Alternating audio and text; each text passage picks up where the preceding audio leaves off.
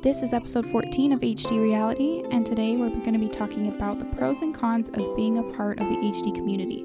We're going to talk about the times when that's a wonderful thing and times where there are things you might want to watch out for. Welcome to HD Reality with Courtney Cable. As a member of a Huntington's disease family and a certified life coach, I'm here to help you navigate the unique challenges of Huntington's disease. This podcast is dedicated to everyone affected by HD, including individuals with HD, their loved ones, and their care partners. Together, we'll explore practical mental and emotional tools to help you overcome the obstacles that arise with this diagnosis. Join me as we define our own HD reality. Keep listening and let the transformation begin. All right, this is the episode I've been wanting to do ever since I got back from the HDSA convention that was held in New Orleans at the beginning of June. And that was a really wonderful opportunity for me to see the HD community in action. It was a big group of us, we were all together for a couple of days, and it was really great. And I know some people are super involved in the HD community, while others aren't even aware that there is an HD community. And then there are others who know it's out there, but choose not to participate for a variety of reasons. And I want to say up front that on this episode, I'm not going to be coming to any conclusion about whether or not you should be involved in the HD community. It's 100% your choice. I'm just going to give you some pros and cons that might help you make a decision or give you some insights on what you might be missing out on if you aren't present in the community or what downsides you can try to keep in check and be aware of if you are involved in the community. So let's just move on through these. The first pro I have is connection. The feeling of being connected together in the community is huge. And I felt that at the convention, everyone was talking about it. I feel it on the Facebook groups and any other events or any other time you get together with these groups of people in a support group or anything. That connection is really palpable. And that's so desirable because not feeling alone is incredibly powerful. Feeling isolated or alone in your suffering can be the cherry on top of an already really tough situation every time I met someone new at the convention, it was like this sigh of relief that I didn't need to explain to them the hardest thing that I was dealing with, which was HD. They already knew, and we shared that together. So we could just move past that into a friendship with this backdrop of understanding. Knowing you already had something in common with pretty much everyone there at the convention, it was like the ice was already broken and you could talk to whoever you wanted to. And that was a really freeing, beautiful experience. But the con on the flip side of that exact same coin is that identifying strongly with this community can solidify an us versus them mentality. Because what connects us within the HD community is what makes us different from everyone else outside of the HD community. So while it was so nice to be able to talk so openly and feel that automatic connection to people at the convention, when I came home from the convention, I felt more isolated than I had before I even went. And I'm fully aware that this was because of what my brain was offering me during those moments. But we need to be especially careful not to use what connects us as more evidence that no one outside of the community will be able to understand us. And spending a lot of time with the group you're labeling as the us group can make you feel more distant from the group you're labeling as the them group. And that makes it harder for us to connect with people outside of the HD community. So it's just something to keep in mind of, and we want to keep our thoughts in check here to make sure feeling connected to the HD community isn't making us at the same time feeling disconnected from anyone who is not in the community. Sometimes what's helpful for me to kind of break down this us versus them idea for people within the HD community versus outside the HD community is remembering that everyone's experience of life, whether or not HD is part of it, is very unique, even within the HD community. It's amazing that we have so much in common here, but that does not mean that we can't connect with people outside the community because there are so many differences even just among us. So at the convention, I could use the fact that we were all affected by HD as a connecting factor. But when I'm outside the community, I don't want to disregard all of the other things that I have the opportunity to connect with people on, like people who are my same age, or people who are in the same religion or went to the same schools as I did there are any number of things that we can connect with people on. And it's just important to remember to enjoy that connection we feel without building up some invisible walls between us and everyone else. The second pro is a little bit similar, and it's that when you're in the HD community, you have a place where you can vent about things that are going on in your life without needing to explain what HD is and how it affects us. This is especially applicable if you're present in forums or Facebook groups. You can log in there, throw on a post, and talk about what was hard about your day without someone jumping in and saying, What's HD and why is it so hard? And then having to go into a full lecture about what it, the disease is and how it impacts people. And I heard a lot of people at the convention sharing this concern when they were seeking out therapists or counselors. They wanted a therapist who was familiar with HD so that when they were paying for these sessions, they weren't spending the time during those sessions explaining that their loved one isn't really going to get better because of HD and they can't go to just any old nursing home because it's HD and that the abuse that they endure is complicated because their loved one isn't fully themselves anymore because of HD. Someone who's familiar with all of those things is going to be able to take that in stride and get to the purpose of the appointment, which is to help support them emotionally and mentally. And I can totally relate to this where I wouldn't want to be spending that time that I was paying for explaining what HD is rather than focusing on how it's affecting me and what I'm feeling with right now. When we're dealing with difficult emotions, the last thing we want to do is have to give an in depth lecture on the disease and everything that it entails. So, when you're in that community, that's a safe space where you can express those emotions and people just understand. You don't have to explain this or that. You don't have to give them the elevator speech about what HD is. They already know. But again, every coin has two sides. So, on the other side of that is a con, where sometimes being heavily present in the HD community can be emotionally taxing because it can be hard to watch other people suffer and be witness to other people's painful experiences with HD. This is especially true if you consider yourself to be empathetic or an empath. So, that space that's so amazing for the person who's doing the venting and not having to explain themselves, and using and taking advantage of that beautiful, safe space. On the other side of that post could be a person who's just casually scrolling through their news feed who might get caught off guard by a distressing post on one of these groups.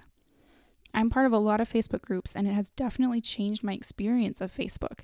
I have to know that going into it, as soon as I open Facebook, I might see some pretty sad stuff. And I have to prepare myself mentally, otherwise, it can ruin my whole day, and it has before if I'm not keeping my mind in check. And it's not a deal breaker, it's just something that I need to be aware of so I can manage my mind around it when it does happen. Because if I'm not managing my mind and one of these posts catches my subconscious brain by surprise, what it automatically offers me is rarely going to be something helpful, productive, or light. It's going to be heavy, it's going to be depressing, it's going to be hopeless. Wherever you are on your HD journey, you might hear a story from someone who's farther along than you are, and you can fill yourself with thoughts of, oh my goodness, that might be me someday, and that dread of the future. And then if you're talking to someone who's not as far along as you are on your HD journey, there can be these feelings of, oh, they have no idea what's coming. I wish I could go back, and all these things I wish I knew. And neither of those are producing positive emotions. You're having your own battle with HD, and when you go into this space and allow other people to vent and share their experiences, you're now having to balance your own emotions and other people's emotions as well, which can be difficult. And again, it's not a deal breaker, it's just something to know going into it so you can be prepared and manage yourself around it so that you can still be a part of that supportive, safe space that's so important for the people who are sharing their stories without it necessarily bringing you down as well. If this is something you find yourself struggling with, it would be a great thing to bring to one of the free mini sessions with me, and we can work through that together. We can work through your feelings when you observe other people's suffering and uncover what thoughts are behind that and what you're making that mean and how it's affecting your life. That would be a great thing to do coaching on. The third pro of being involved in the community, and this one is huge, is that you are connected and have access to so many valuable resources. While I was making the outline for this episode, I started to make a list of all the available resources, and I was like, wow, I could just read this list and that would be a 45 minute episode, and I don't want to do that. So I'm just going to go over a couple of them here, but if you're only going to look into one of these things, go to the HDSA website. That's kind of the hub where they can refer you out to so many different organizations depending on what you're specifically looking for, and it's really well curated so that it's easy to find what you need. There are also other organizations like Help for HD, Cure HD. There are groups that do really helpful research updates like HD Buzz. There are grant programs if you're interested in doing IVF for family planning reasons. And there's a lady named Allison Bartlett, who I've mentioned before on this podcast, whose specific job is just to help you get your disability paperwork approved. There are centers of excellence all over the country that are staffed with HD savvy doctors, genetic counselors, and social workers. And there are youth programs and the National Youth Alliance that support people growing up in HD families. And there are support groups online and in person that can be specific to any possible HD journey whatever your relationship with HD is, you can find a support group for people like you. In these groups and forums and talking to people at these events, you can get advice on medical equipment that might be helpful. You can be up to date on clinical trials that you might want to participate in.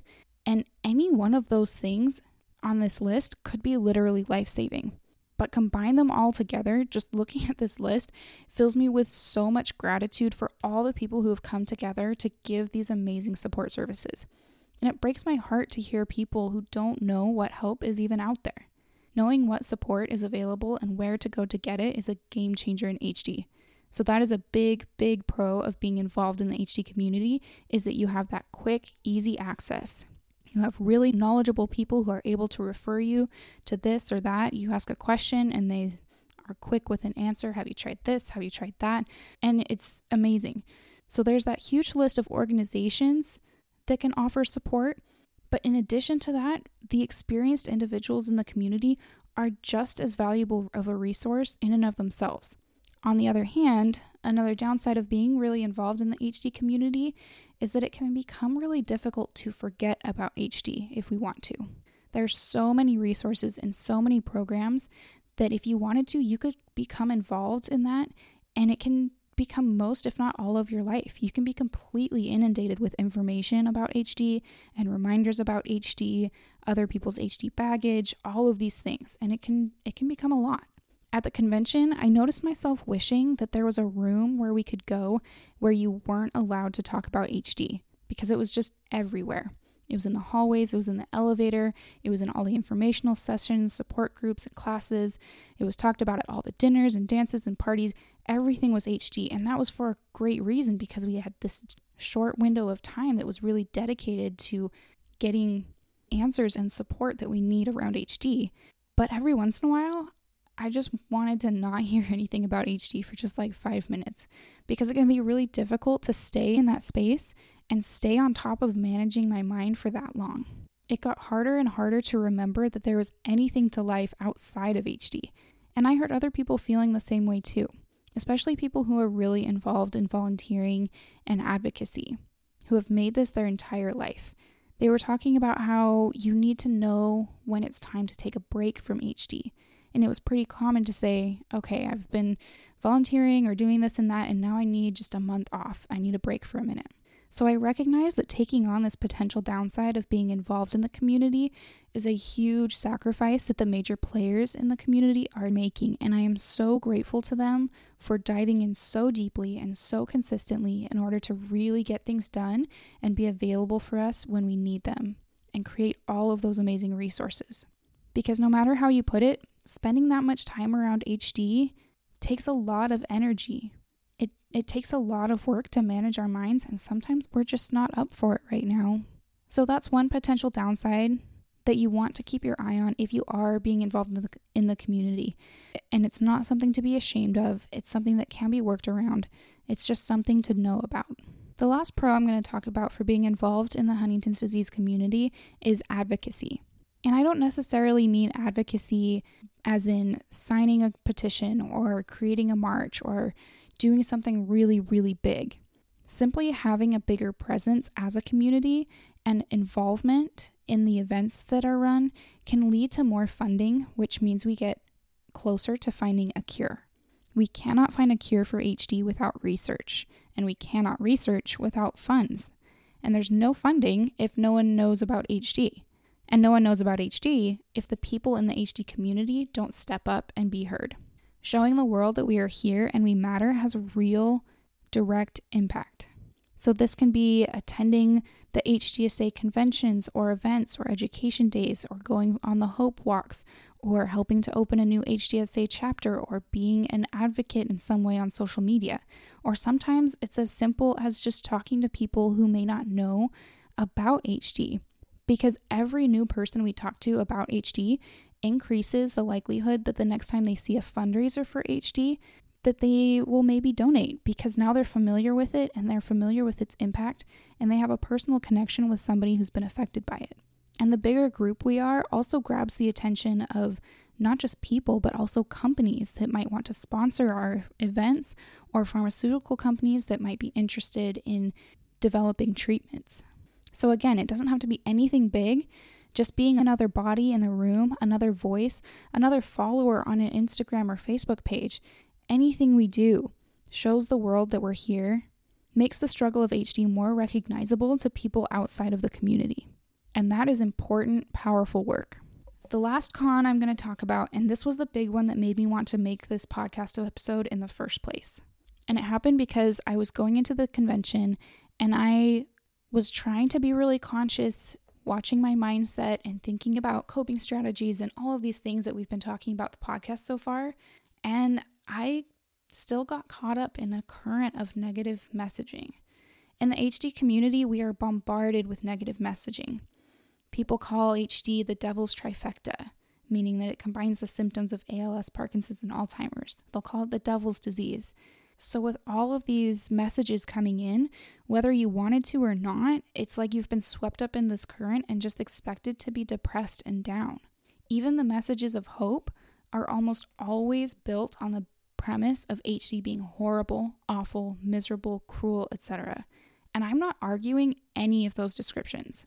But if you're trying to move away from that line of thinking because you're seeing how it's holding you back from the life you want, these basic assumptions that most of the community is operating under are going to make it more difficult for you to start thinking anything else. It's hard to swim upstream. As humans, we are conditioned for groupthink. We look to others for social proof to see how to react and how to feel about things. Because historically, and even sometimes today, it's physically dangerous to go against the grain. So, as you start changing the way you think about HD, you'll have to fight that current. And that's what I found myself doing because I try hard to practice what I preach. So I know the story I tell myself about HD will end up becoming my experience of HD. So when I was hearing all of this negative messaging, I knew I didn't want to adopt those things as a belief because then it would become the lens or the perspective that I would see my life through. But it was hard to keep that up. It wore me down. It was very hard to stay firm in that when I was so overwhelmed by all of this negative messaging. And it's done with the best of intentions, don't get me wrong. It comes from a very important and genuine place where we're trying to validate each other's struggles. Because if somebody comes to me and says HD is the most horrible, cruel disease ever, I'm not going to deny that. That's their experience. Denying that, that's not the kind of person I want to be. Just because I might experience something differently does not make their experience any less valid or real to them.